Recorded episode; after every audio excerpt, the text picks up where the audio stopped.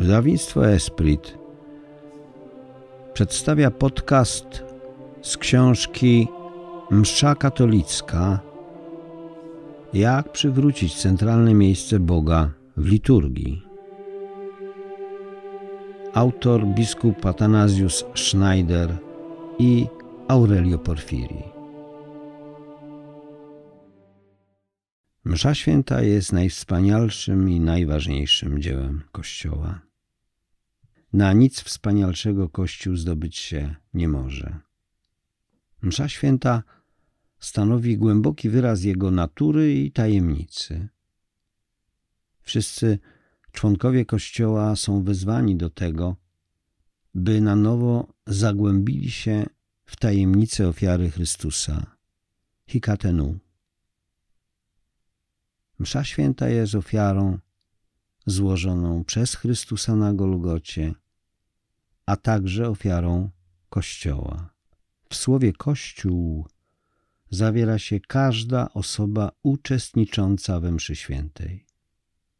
Dlatego liturgia mszy świętej jest również postrzegana z zewnątrz jako zgromadzenie, eklezja w języku greckim, kahal w języku hebrajskim. To Bóg wzywa nas, byśmy nawiedzili Jego przybytek, byśmy sprawowali prawdziwą liturgię mszy świętej, uczestnicząc w tym najświętszym akcie. Jak w Starym Testamencie Bóg przywołał swój lud do podnóża góry Synaj, by świętować Stare Przymierze, tak w Nowym Testamencie przywołuje nas do świętowania Nowego Przymierza. Liturgia nie jest czymś, co należy do nas, lecz do Boga, który zaprasza nas do uczestnictwa w czymś, co jest Jego własnością. Widzimy to w odpowiedzi wiernych na wezwanie Orate Fratres. Niech Pan przyjmie ofiarę z rąk Twoich na cześć i chwałę swojego imienia, a także na pożytek nasz i całego Kościoła Świętego. Wspominany zostaje cały Kościół. Msza Święta obejmuje cały Kościół. Katolicka wizja jest powszechna, co widzimy w momencie zawiązania się Kościoła w zesłanie Ducha Świętego, gdy Najświętsza Maryja Panna i apostołowie zgromadzili się w sali na górze, w Wieczerniku. Ta cecha charakterystyczna wyróżnia katolicką formę sprawowania kultu. Początek Kościoła zaznaczył się w dziejach jako początek Kościoła powszechnego. Nawet jeśli ukonstytuował się jako kościoły partykularne działające w różnych miejscach, jego pierwotnym wyróżnikiem jest powszechność, czyli katolickość.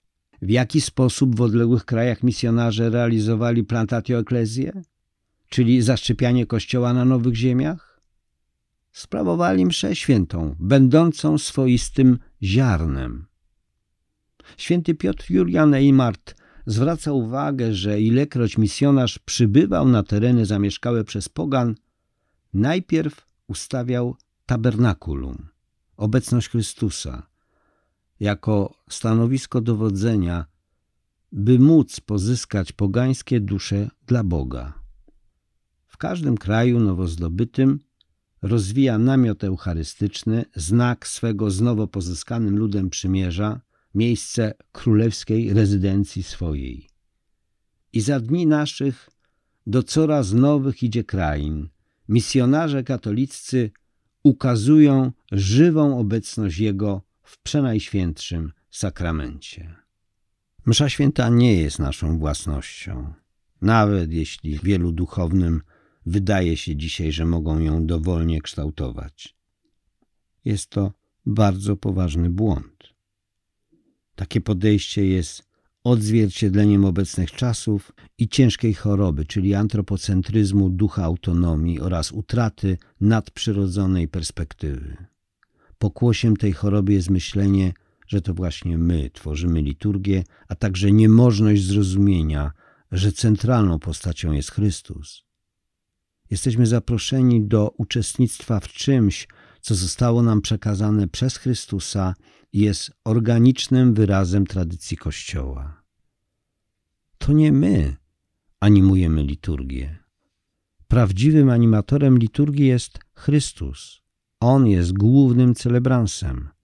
To Chrystus tchnie w celebrację liturgiczną jej prawdziwą duszę, jej prawdziwego ducha, jej prawdziwe duchowe zachowania. Tak, by dana liturgiczna czynność mogła się podobać Bogu. Msza święta odprawiana przez jednego kapłana nie jest w mniejszym stopniu duchowo animowana od tej, która jest koncelebrowana przez wielu kapłanów. Najważniejsze działanie w ramach mszy świętej należy do Chrystusa. Nawet jeśli kapłan odprawia mszę świętą sam, teologicznie rzecz ujmując, możemy rzec, że koncelebruje ją z Chrystusem, który jest głównym celebransem.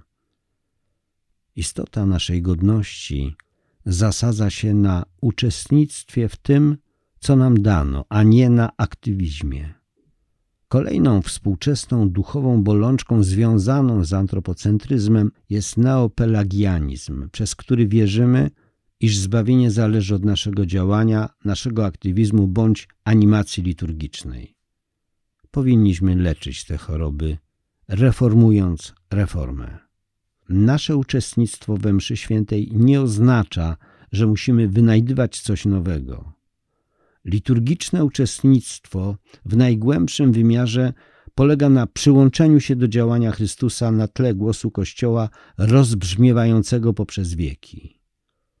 Najwspanialsze działanie wierzących katolików polega na duchowym oddaniu się wraz z krzyżami ich życia w ofierze składanej razem z Chrystusem. Najlepszy aktywizm, na jaki można się zdobyć, to móc w trakcie mszy świętej przyjąć wszystkie swoje krzyże i słabości w pełnej miłości łączności z Chrystusem. Tym jest prawdziwy aktywizm, a nie dezorganizacją zewnętrznego obrzędu, która często uchodzi za uczestnictwo. Takiego właśnie działania oczekuje od nas Bóg, a jego ukoronowaniem jest godne i owocne przyjęcie Komunii Świętej. W tym sensie kardynał Karol Journet zwraca uwagę, iż łączność z Chrystusem poprzez obrzęd kultyczny przyjmuje porządek jednoczącej miłości uświęcającej. Ważny kult i ogień miłości, to co zawiera i to co jest zawarte, są nierozłączne w ofierze mszy świętej. Lecz obrzęd jest dla miłości, a nie odwrotnie. A zatem aspekt odkupującej miłości znaczy więcej, niżeli aspekt ważności kultowej. Dlatego w następstwie ewangelicznego odwrócenia wartości ostatni mogą stać się pierwszymi, najbardziej maluczcy w kulcie mogą najwyżej wznieść się w miłości. Pod tym względem najważniejszym msza święta przez powtarzanie bezkrwawej ofiary stanowi faktyczne wejście każdego pokolenia Kościoła w misterium miłości odkupującej, która jest tu obecna jako w swoim źródle i w której miejsce tego pokolenia już było wyznaczone uprzednio. Kościół żyje ofiarą mszy świętej, gdyż ta ofiara jest jedynym źródłem miłości, a bez miłości Kościół i dusze nie mogą mieć prawdziwego, nadprzyrodzonego życia. Warte w tym kontekście są słowa świętej Teresy od Dzieciątka Jezus. Zrozumiałam, że Kościół ma serce i że serce to płonie miłością. Zrozumiałam, że jedynie miłość sprawia, że działają członki Kościoła, że gdyby miłość wygasła, apostołowie nie głosiliby Ewangelii. Męczennicy odmówiliby przelewania swojej krwi.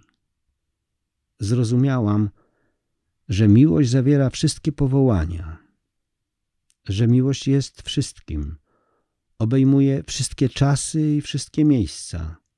Jednym słowem, jest wieczna. Wtedy z nadmiaru mojej szalonej radości zawołałam: o Jezu, moja miłości, moje powołanie. Wreszcie je znalazłam. Moim powołaniem jest miłość. Tak. Znalazłam moje miejsce w Kościele i miejsce to, o mój Boże, to Ty mi je dałeś. w sercu Kościoła, mojej matki, będę miłością. W ten sposób będę wszystkim, w ten sposób moje marzenie zostanie spełnione. Więcej w książce Msza katolicka. Jak przywrócić centralne miejsce Boga w liturgii. Autor biskup Athanasius Schneider i Aurelio Porfiri. Wydawnictwo Esprit.